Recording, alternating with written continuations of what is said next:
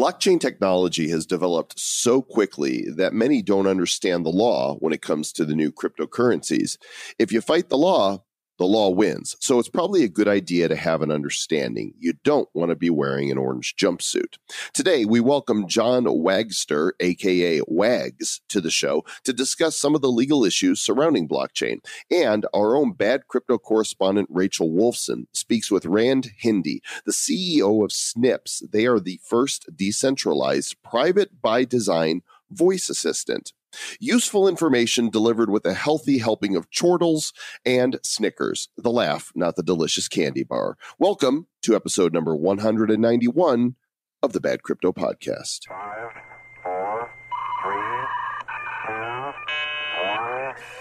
3, 2, 1, 0, ignition. Who's bad?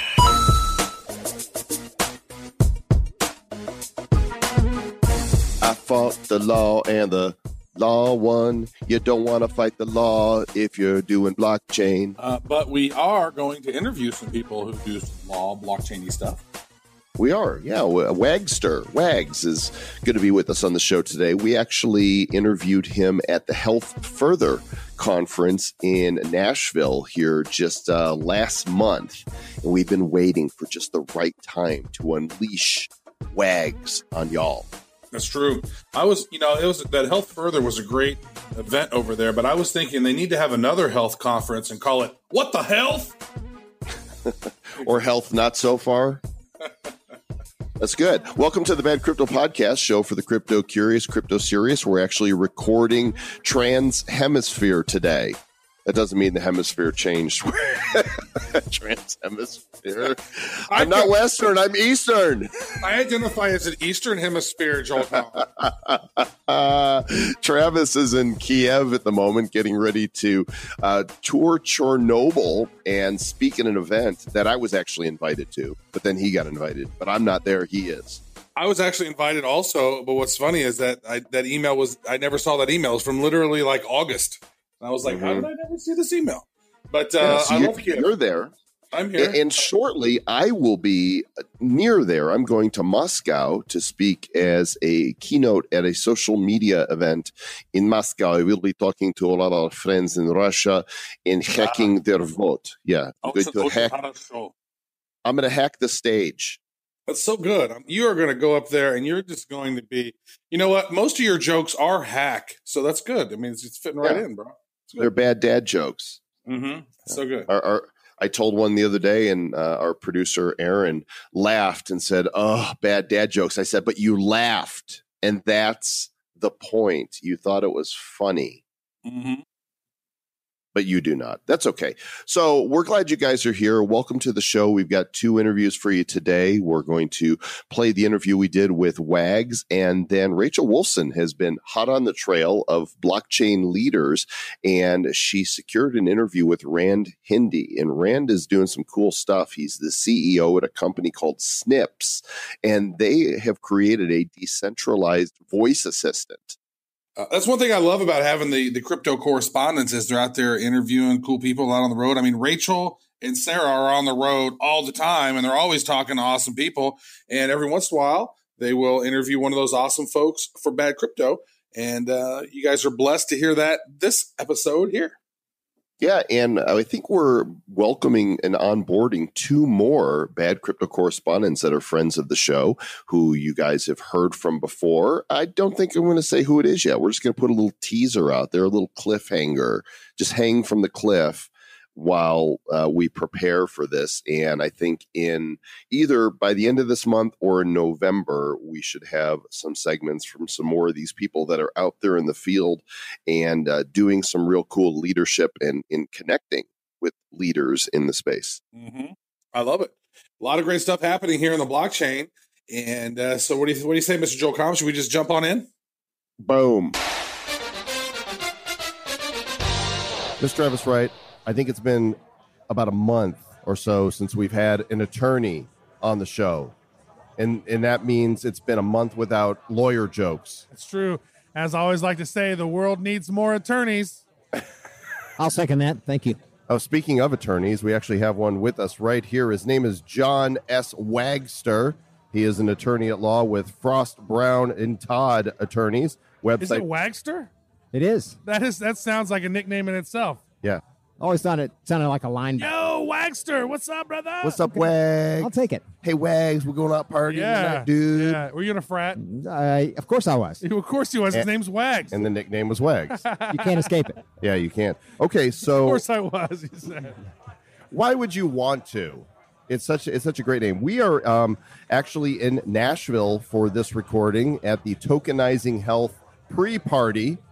And we're outside on the fourth floor balcony of the Valentine. Yep. And it's like... We're really close to... I think sun. On the third degree of hell. We're really close. It's like about 182 degrees out here, Celsius. Yeah. So, but... Welcome to Nashville, gentlemen.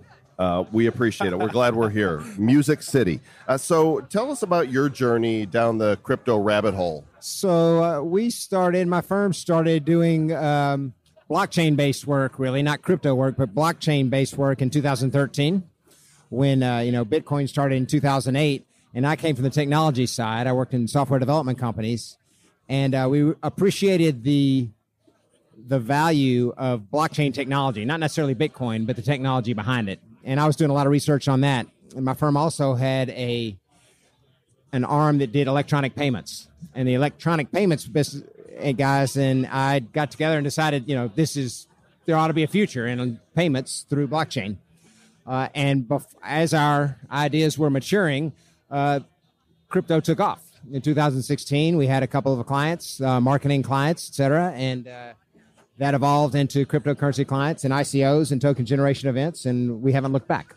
It's kind of a very interesting space that we're in, this whole crypto world, and I have to say, good job to you to being so prescient to understand that in 2013. That's kind of an early stage in the game there. Crypto. I'm going to give you 1 point for the word prescient, by the way. Did you like that? I do. It's a lawyer word. Was it a lawyer word? Yeah. Very good. Adjudicated. Is that another one? Should we say that one again? What was the one that we had? What was that one? Adjudicated or something? Adjudicated. Adjudicated. Agitated. You need to get an education. I need to get agitated. I need a flag to throw. Yeah, here. That's good. So starting in 2013, so what, so you've been working with some interesting projects. What are some of the types of projects that you've been working with on the blockchain, or maybe what are some cool solutions that you've seen in industries that projects that you're working with that are using blockchain? So that's a lot of, there's a number of questions in there. First off, I have to say, better lucky than smart. I mean, you can. In 2013, we had no idea that there were going to be a token economy and that ICOs were going to take off like this. So we were present at the beginning, and we put our hats in the ring, and we grew with it. So we're at least half lucky. As far as projects, you did not have the prescience to create a podcast, though. No, we didn't. We're not nearly as bad as you guys are. That's true. You're way better. Yeah. Had we thought ahead? So, yeah, the projects, all ICOs are different. ICOs, token generation events, call them what you will. They're all different, and we see really unique things. We're talking about healthcare, ICOs in healthcare now. We represent several providers that have really unique end-to-end solutions. The thing about crypto and blockchain is that we're in its infancy, right? So there are literally a handful of viable applications that are working right now, a handful in the world. So we're talking more about potential than we are about reality. It's a scam. It's a sham. It's all a flim-flam. ICOs are all scams. That's what some people say. Even if it's a scam, the money's real.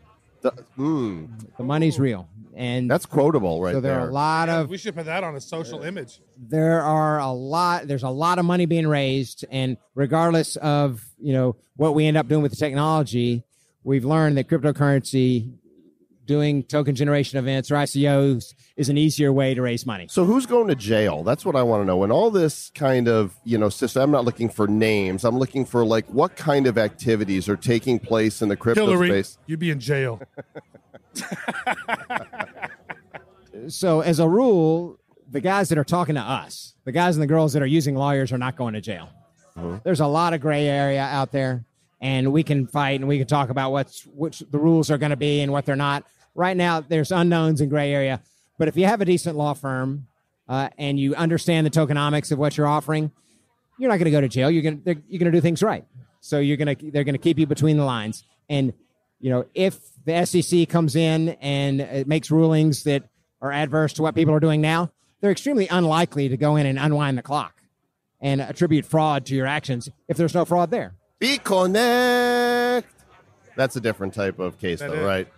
Well, the fact is, the SEC is talking down the market, and they're talking about how tough it is. All these, these things look like securities. They might be securities. They might should be regulated, and it's having the desired effect. What about the CFTC? Just I read a thing sent to me in an email from a law firm, lawoftheledger.com, and it was talking about how it has been awarded that the CFTC can now rule over crypto as if it's commodities. Did you hear that?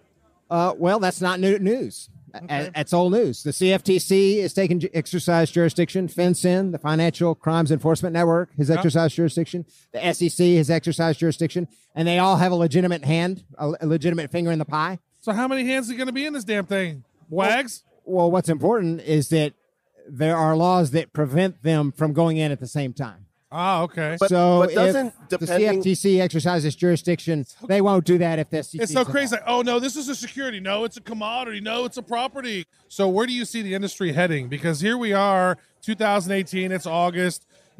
Last November, we were sitting at the crypto market at $250 billion. Now it's at $220 billion. The market is changing. We had this huge explosion in ICOs, and tokens went everywhere. Tokens are all over the place. We've had all these token generation events. When is the market going to kind of settle down, and where do you see this heading over the next 12 to maybe to the end of 2019? All right, so that was a 60-second question. All he wanted to say was when Lambo, when Moon. Yeah, when the hell are we going to see our cryptos grow? So the market is already settled. Obviously, there's been a lot more crypto sold this year than there was last year, but it's in much bigger deals. You get billion-dollar deals with Telegram and things like that. So it skews the figures. But ICOs are coming out, if not every day, every week. The quality ICOs we're seeing is a lot better. There was a whole lot of, speaking generously, crap coins that came out last year. They didn't have counsel. They were just putting it out there. If you put blockchain on anything, people were buying it. Blockchain and a white paper. Yeah. Blockchain iced tea. And those days are over. And now, these silly investors are looking for things like, a business plan and ROI, and, now private equity wants in, and institutional investors are a little bit getting more interested, but they're going to look at traditional style business plans. So that's what we're seeing in ICOs today. But I think part of the question is what's it going to take to, what's that watershed moment, as our friend Ronnie Moas likes to say, the Netscape moment, the browser arrived and all of a sudden people flooded to the web. What's it going to take in the regulation land for this to happen? That was a great question, Mr. Joel Kahn. Yeah. Thank you. I don't anticipate a single moment like that. I think we'll see some milestones. For example, if the CFTC had approved the Winklevi plan of, having a derivatives traded commodity out of Bitcoin, that would have given the market a boost. It didn't happen, so the market took a dive. If not a dive, it continued on its slowly descending trend. I think this September, they're going to look at it again. If they approve it, that'll be a boost to the market. But I'm not looking for a single bellwether to determine what the market does. I'm looking at individual projects, because ultimately, ICOs are going to rise and fall on the individual nature of the project. Yeah. Some of them are really good, and they're smart, and others are really stupid, and they're just trying to raise money by calling something a token on a blockchain, and that just doesn't make sense. So, Wags, you mentioned you guys are working with about 60 different blockchain projects, and between Joel and I here on Bad Crypto, we've interviewed, I think the number's over 180, ICOs and different blockchain projects. So what is it that you look for specifically? How do you guys go through and say, this one looks like a winner? What are some of those sort of bullet points that you guys look for when you're looking at these projects? So an early criteria is, do you need a token to do what you're trying to do? And if you don't need a token, doesn't mean you can't use it to raise money. It's an alternative way of raising money. But if you don't need a token, it's probably not compelling. Number two is, are all the parties in your transaction incented to use that token? So do you have a buyer, a seller, a merchant, a provider? Anybody who touches that token needs to have a reason to touch it, and it needs to be compelling. Otherwise, you don't really need that token. Yeah, so maybe that's two different ways of saying the same thing. Token toucher. So those are the two essential factors. Are there economic driving forces that compel you to use this token? And does it give the users of the token a competitive advantage that they don't have now? So what is that token, though, right? We're not sure what they're calling these things. The ICOs themselves say, well, it's a utility token. But then you've got the SEC saying, well, they might be securities, and they're only good within the ecosystem that they're traded. What the heck are they? The only reason people are surrounding this definition of a utility token is that means, by definition, that they're not governed by the Securities and Exchange Commission, that they fall outside the purview of the SEC. And so the SEC is taking the position that most tokens probably are security tokens because that gives them the largest reach. The fact is, each token is different. If token actually has a utility and it passes the four-prong Howey test, it's a utility token. It can be traded, among regular investors. You don't have to be accredited, and you avoid a lot of scrutiny you're going to have otherwise. If it is a security token, whether it's actually an equity token or not, and when you talk about security tokens or STOs, security token offerings, most people are talking there about actually tokenizing the equity in a business. So if I own 50% of a business and we tokenize it, I have a token that represents that 50%. Right. Or a real estate deal. And let's talk about that a little bit, because Woz had just mentioned this past week, he said he's looking at getting into a blockchain project for the first time. And it's interesting because they're actually taking some of the equity in the company and they're converting that into a token. So is that more so? And it seems to me that's kind of what's going to happen with this whole, it's going to be tokens are going to become part equity. Like, if I'm buying an Apple computer or whatever, I want to buy Apple stock, I can buy tokens in Apple, right? It's like, it would be a whole lot better, because the consumer interest in that, it's like, I'm investing in I love Apple, I got Apple tokens, and I bought an Apple MacBook, right? It's like, there's a win there. Right now in the stock market, it's not like that. Yeah. A lot of times people buy a, 2003, you bought a MacBook for $3,000, but if you had instead bought Apple stock, you'd have been way better off, right? And so are we looking at, is that what's going to happen in the future in Europe? It is a wave. I'm not going to say it's the defining trend of the future, but that's definitely going on now. People are tokenizing equity. It comes in the form of, for example, a real estate investment trust. If you want to invest in, property in Nashville, you can either go to your Register of Deeds office and go through all the legal wranglings and the title searches that you have to do. If it's tokenized and you can see through the documentation that this token represents a portion of ownership, it's much more liquid. You could buy and sell it and trade it a lot easier. There can be derivative markets behind it, not derivative markets, but, markets that are not tied into, you don't have to do the regular real estate closings now that you have, and be much more efficient. So, and that's absolutely a thing, and we're seeing a lot more of that. How much time do you spend when you get a new client, and they come to you, and you look at their plan, and you go, oh, my gosh, don't do that, straightening out their wrong thinking or wrong approach? Well, we're very delicate in our language, but we have a lot of ways of saying that's not the way we would do it. Or, maybe you should consider other options. Yeah. Do you want to go to jail? Yeah. You don't do that. You don't look good in orange. Get out of here with this crap. What is this? With all our clients, we talk about rule number one. And rule number one is nobody goes to jail. And so anytime, clients can do what they want to do. And they don't have to make the best decisions. And they don't always follow our advice. And that's up to them. They don't have to. But when rule number one is involved, we tell them. And we say, hey, this is rule number one. You don't do this. Everything else, if they want it, they're entitled to make bad decisions if they want to. Going back to what you said earlier, you think when the regulation finally does come down, that they're probably not going to retroactive this stuff. They're going to set some policies, and people that might have otherwise gotten in trouble, maybe not as likely to, because there's just too much to pursue or what? Yeah. No, I don't think of it that way. I think of it as that the SEC has been, they've been making a lot of noise, and they've been talking down the market. If you remember you're old enough to remember the irrational exuberance of the tech era, right? When Alan Greenspan talked. I was part of the irrational exuberance. As was I. And Alan Greenspan stood up and said, there's irrational exuberance in the market. There's no reason for these stocks to be so high. And the market immediately went down. And that's what the SEC is doing. They're not saying these are illegal. They're saying, hey, these might not look right. They might not be kosher. And everybody's backing away. But what the SEC is actually doing is great.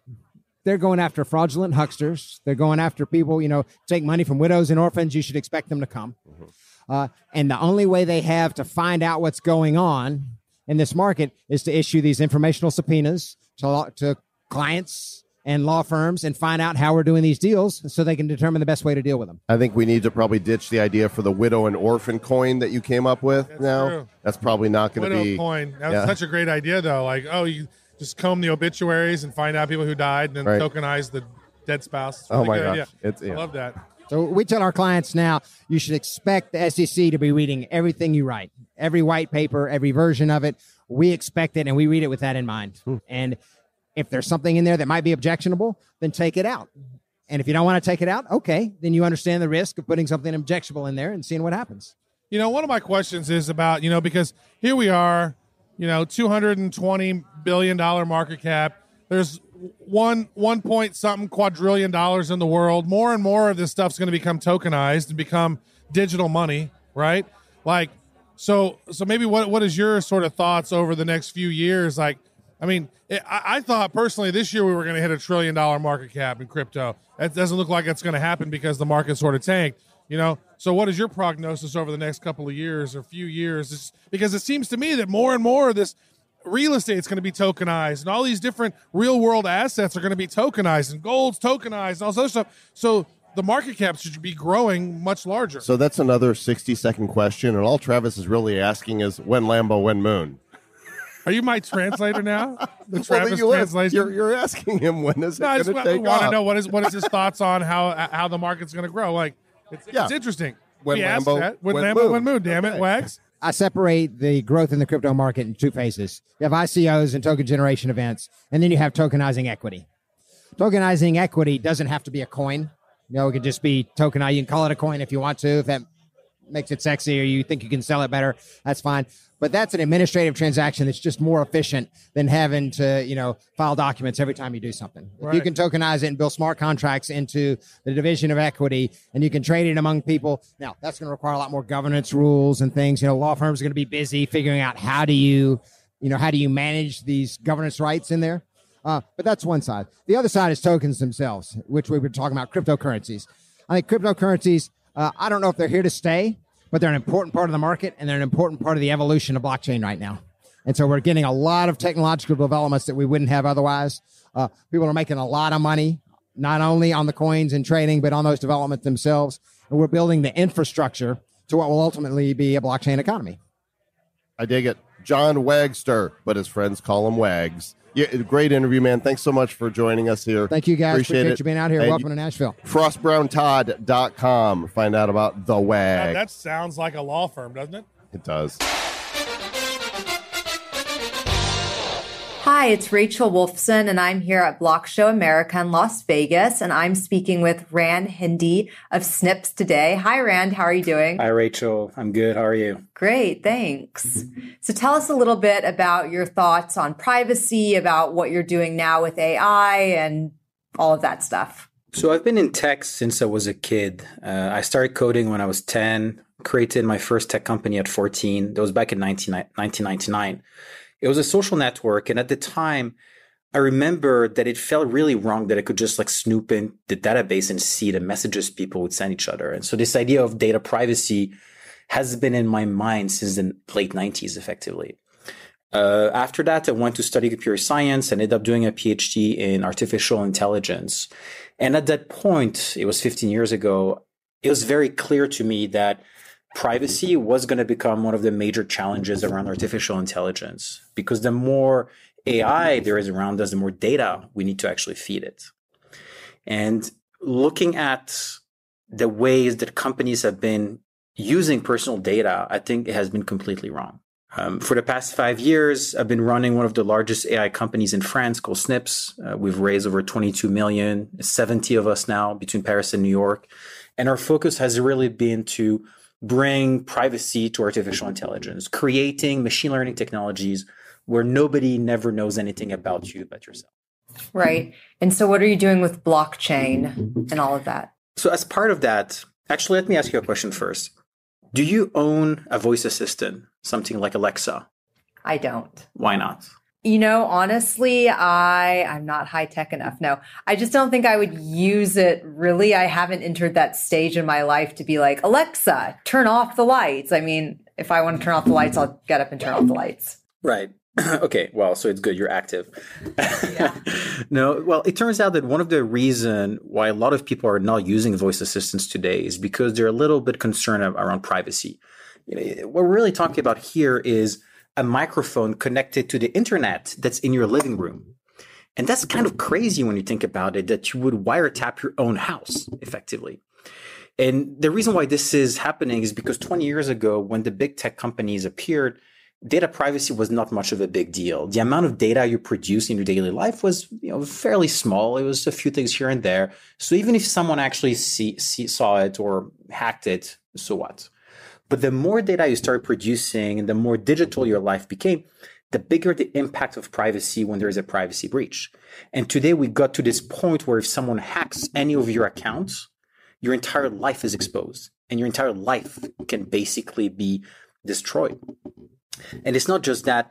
Many people think that privacy is about having nothing to hide, but it's actually about manipulation as well.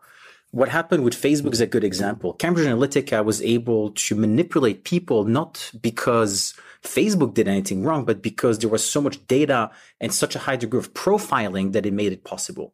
The more data you give away, the better people can profile you and manipulate you. So privacy is fundamentally about protecting against mass manipulation and not just protecting against mass surveillance. So the reason why I'm coming to this is that I think that products like Alexa and other voice assistants currently on the market represent the culmination of 20 years of the wrong mindset around data privacy. And my mission is to destroy them. I want to make sure that we have alternatives that doesn't actually impact our privacy, that, your kids could use them safely without you having to worry about what's going to happen or if someone is listening in. So my company, Snips, we've been building voice technologies that guarantee privacy by design. And blockchain has been a very, very important part of it. The way we do it is by combining two technologies. First, when you speak to a device that has our assistant in it, the device itself would analyze your voice so that no data ever gets sent to the cloud. This means that nobody ever has access to this data, not Snips, not anybody else. But this is not enough. And very often, big companies will tell you that you need to send them the data because then they can make it better for everybody by combining the data of everybody using the voice assistant. That is completely false. This is where the blockchain comes in. It turns out that by combining some new ways of doing machine learning, something called federated learning, which is really decentralized machine learning, with blockchain and some modern cryptography, you're able to train an AI in a completely encrypted, decentralized way such that nobody ever has access to your data, but you're still able to improve it with the data of everybody using it. And so the real question is, if you can analyze the voice on device and you can keep improving things across everybody in a decentralized, encrypted way, why wouldn't every company do this? And there is only one reason for this, is because they monetize this data. That's their business. Their business is not to offer a product, is to aggregate and capture your data so that they can monetize it by better profiling you, targeting you, or doing something else with it. So because they monetize data, obviously, they're getting something out of that. So what do you get out of this? Do you get anything out of this? Or are you just in doing this to create a better world? You're using blockchain for good. When someone wants to train its AI using our system, they can actually pay users for contributing their encrypted data. So now there is an incentive for people to give data. It's not just me taking it, right, and using it. I'm now paying you. And by the way, I'm not paying you for your data. I'm paying you for your encrypted data. So I still don't have any information about you by doing that. So that's the first thing. But my company, Snips, the way we make money is actually not through the blockchain. Once our product is on the blockchain, we make zero out of the assistant itself. The way we make money is by selling our voice technology to other companies who want to put it into their own hardware devices. So our business is a B2B business. And the more successful our consumer ecosystem, the more people use the assistant, the better the assistant becomes, the more apps people can install on their assistant, the more valuable our technology is for other companies who want to integrate it into their own physical devices. And so my job is to offer the best product and the best service and the most private by design alternative to Alexa so that I can then offer something equivalently powerful B2B side. So you have strong views on privacy. Can you elaborate on those views? We've been talking here a lot about privacy in the context of voice assistants, right? Because I think voice assistant is a very intrusive piece of technology. It's a microphone in your living room. But really the same type of technology, this encrypted, decentralized machine learning, this, on-device processing could be applied to any type of artificial intelligence system, vision, healthcare data. And really here, the objective is to show that the dilemma that people told us we're faced with of choosing between AI and privacy is no longer a requirement, that you can have both AI and privacy, but you need to actually rethink the business models. And a lot of the big tech companies will never be able to offer privacy because their entire business is based on monetizing this data. So if they wanted to offer a device, a product that doesn't actually require you to send them data, they would need to shift billions of revenues. And there is no way this is going to happen. And this is why I'm so excited about blockchains, because it enables us to come not frontally competing with them, but come from an angle that they cannot compete with, because that will require too many changes. And that gives us time to build a community, time to get people excited and to use it, so that at some point we can tip the balance in favor of privacy. Privacy in itself is not something that people should actively look to protect. Nobody should think, oh, I need a VPN and I need to think about what I'm using. No, privacy should be guaranteed by design. And that means that companies building products need to think about ways to protect privacy in the product itself. And this is also very, very important to understand, because many companies claim to offer privacy because maybe they delete your data or something, but they're actually not offering privacy. What they're doing is something called privacy by trust, which is this idea that I'm sending you data as a user, I'm sending a company data. The company, I'm trusting them to delete it once they've used it. But really, they're offering me no guarantees whatsoever, because I have to trust them that they're doing the right thing. Privacy by design, on the other hand, which is what, I've been talking about, you're mathematically preventing the data from being abused, because the data is never accessible by the company in the first place. And that's a very, very big difference. Privacy by trust is equivalent to no privacy. Someone could still snoop in. You can have a rogue employee, a new CEO, a government asking you to give the data. Privacy by design, you can come and you can hack my servers. You will find nothing.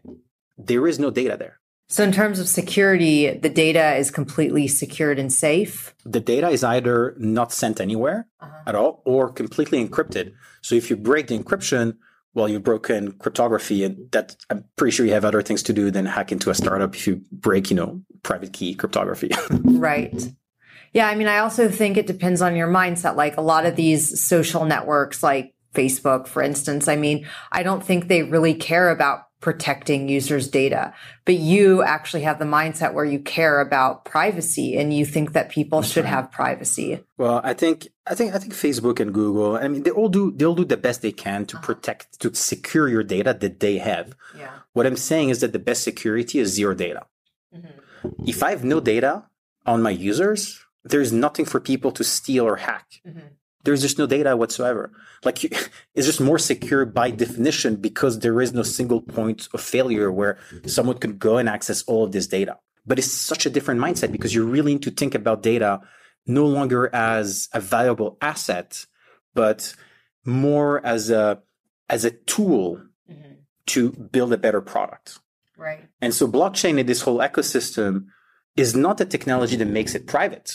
Is the technology that makes it work in terms of incentivizing people to contribute data, to process the data, and keeping everybody honest in the process. Right. So blockchain is really the glue between all of those pieces that have been around for years, but nobody really used them because nobody figured, why would anybody participate? Mm-hmm. And that is, for me, one of the biggest things. The reason why I got into blockchain is not because of cryptocurrencies, it's really because of this idea that you can create self-governed communities that are behaving in a way that is beneficial to themselves, DAOs effectively. Right. So can you tell us a little bit about the consumer product and how that works? Because I'm sure people listening have an Alexa and they're thinking like, oh, he's making great points and Alexa's stealing all my data, this and that. So tell us a little bit about the consumer product. So our voice assistant has been around for some time. We sell it to other companies already today. As a matter of fact, we already launched an entire developer ecosystem so that people could start building using our voice technology. We have over 14,000 developers today using our platform, which makes us one of the largest community of voice developers outside of Amazon and Google. Those developers can already deploy their apps that they built for Snips on a developer app store, which already has a token that they can use to actually exchange things between themselves. We even created a hardware developer kit so that they could deploy their voice assistant on a hardware device, which is kind of like a DIY smart speaker. So the developer ecosystem is already building the use cases that future consumers will be able to use. And we're now working on our own hardware device that we're going to be launching next year called Snips Air. And this is really essentially a decentralized, private by design voice assistant. Think of it as an Alexa that knows nothing about you, but is still able to offer the same type of interaction, the same degree of understanding without any risk on your privacy or your kids' privacy. And so the way we do this is by combining this on-device voice processing, this decentralized encrypted machine learning, and offering now a hardware device that people can use at home. Yeah, that's amazing. I think it's needed right now for sure. There is very big demand. I mean, I cannot say it better than we have 14,000 developers that joined our community in the past 12 months. Mm-hmm. They have no consumer product to deploy this on. Mm-hmm. They've joined our community because they're excited about the prospects of a private by design voice assistant, and they're building stuff for themselves for now. Right. And this is so exciting. You know, we spend zero marketing dollar on developer acquisition. This is pure word of mouth. Mm. So when you have so much growth organically, you know you're onto something, right? I was earlier today, I was talking about this in a room. And when I explained to people what we're trying to build, people applauded. I think, you know, privacy is this thing that doesn't sell, but when given a choice of two products, which are equivalent in terms of experience, one of which offers privacy, people switch. Mm-hmm. They've done it with messaging. People switch to encrypted messaging apps as soon as these become available. And this is arguably much harder because you need to move your friends as well. A voice assistant, if you want to switch, is just one button. Do you think, I think that when this concept catches on, it's going to be the future and more people are going to have solutions like this. I mean, what do you think? I agree. I believe that Europe is in a great position for that. I think Europe has been flexing its muscles recently, and the GDPR, you know, this new regulation around privacy is a great example of this. The GDPR is a way for Europe to force foreign companies to adopt the European way of thinking around privacy. And this is, I'm still amazed that this is actually, that this has passed. With all the lobbies and everything, it's crazy. And we've had examples already that show that it's expanding outside of Europe. Facebook, for example, when the GDPR came about, they said, we're only going to do it for Europeans. People in America got angry. They said, why? Aren't we Americans allowed the same level of privacy? Are we second-class citizens to you? And of course, what did they say? No, of course not. You're not second-class citizens. Fine, we're going to do GDPR for everybody. So American citizens now have the same level of protection as Europeans when it comes to data privacy, at least on that platform. That's amazing. That's a tectonic shift in terms of the thinking around data privacy, because all of a sudden you've got everybody talking about it. Regulators in the US are talking about it. California is considering implementing its own GDPR-like regulation. And that's great. Yeah. I think, we got to this point where the impact of data breach on your life is so dramatic that we cannot continue using and abusing data the way we did 20 years ago when it was insignificant. But you know what I find interesting is that you've been working on this project for a few years now? Yeah. And it's like you're such an early innovator, because this was even before, the whole Cambridge Analytica and Facebook thing. And when people started really freaking out, you knew this was coming and you wanted to create this solution. I think that's really fascinating. I got lucky twice. The first time I got lucky is because people started paying attention to AI. And now I got lucky a second time that people start paying attention to privacy. Right. But these things are pretty obvious, right? Like when you've been in tech for a very long time, I'm 33 now, right? So I've been thinking about this for a long time. I've been doing AI for 15 years and privacy for 10 years. In the beginning, when I talked about privacy, it was like, oh, you're a cute little French guy. You don't understand business, right? It was really like this. It was very condescending, talks around privacy. But then now everybody's talking about it because it blew up. Right. And it's just very logical when you think about it. The more data you produce, the more privacy becomes an issue, period. It's mathematical. Mm-hmm. And, we just reached this inflection point recently where now people are too much is too much. We got to stop. Yeah, of course. I agree. It's shocking what's going on now with data and you know, it's like it's so crazy. It's like I'll drive past a billboard and then I'll open Facebook and Facebook will be like, they'll say like, oh, we, you know, they'll show the billboard advertisement on Facebook. It's weird. But yeah, it's crazy. It's creepy. Yeah, it's creepy. It's creepy. Like, and it has been creepy for a long time and it's getting creepier and creepier. And this is what I meant earlier when I said that privacy is fundamentally not about surveillance. It's about profiling and manipulation. Mm-hmm. That's what we're fighting against. That's what we're protecting against. If, you know, if Cambridge Analytica was able to abuse your Facebook data, imagine what people do if they can listen to what's happening in your house. Mm-hmm. Oh, God, that's scary. Like, that's the last place that you were safe. That's the last place you were safe. Everyone should get rid of their Alexa right now. I mean, the French Privacy Authority actually recommends unplugging it when you don't use it. Yeah. Wow. Well, that's definitely interesting. Do you have any final thoughts you want to share with our listeners? Well, if anybody is interested in those topics, I'm very easy to find online. Rand Hindi on Twitter, Rand Hindi on Telegram. For someone who's very into privacy, I've actually made myself very accessible because I think it's important that everybody who believes in this future where we feel safe with our data comes together and starts, you know, building it. And if anybody wants to contribute, I'd be happy to work with them. Right. Thank you so much. Thank you very much. Thanks. And here we are on the other side of the interviews, just like the corn on the cob that goes in one way and comes out the same. Wow. I can't believe I just said that. Normally those kind of jokes are what I bring to the table. I'm rubbing off on you. This is not good. I'm stepping up my corn game. Hey, you know what's really awkward is when you're like, when did I eat corn? I don't remember you. Oh, I don't know what that had nothing to do with blockchain law or a decentralized voice assistant. But there you go. There's some fresh content for you guys that we hope went down in your digesting right now. Digest, yeah. You know, some podcasts are harder to digest than others, Mr. Joel Com. Ours is smooth. It's just like corn. It stays intact. Wow. Holy cow. This episode, we've really been bad. I blame it on you. You're on the other side of the world and you're all trans hemisphere. I know. It's so awkward. Good stuff. Don't assume my hemisphere. That's true. I would say this, folks. If you have not subscribed to Bad Crypto, don't. I mean, you are... And, turn away. Yeah, just turn off the recorder and just walk away. Hashtag walk away.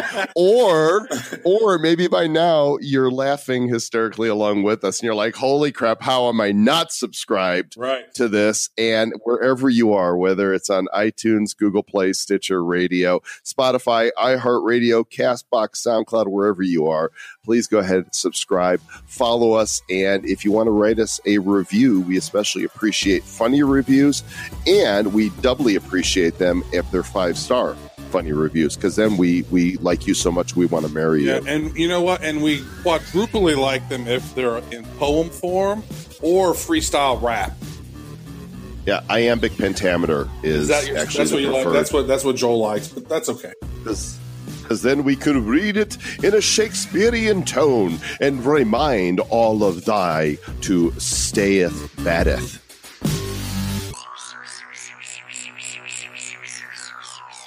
Who's bad? The Bad Crypto Podcast is a production of Bad Crypto LLC. The content of the show, the videos, and the website is provided for educational, informational, and entertainment purposes only. It's not intended to be and does not constitute financial, investment, or trading advice of any kind. You shouldn't make any decisions as to finances, investing, trading, or anything else based on this information without undertaking independent due diligence and consultation with a professional financial advisor. Please understand that the trading of Bitcoins and alternative cryptocurrencies have potential risks involved. Anyone wishing to invest in any of the currencies or tokens mentioned on this podcast should first seek their own independent professional financial advisor.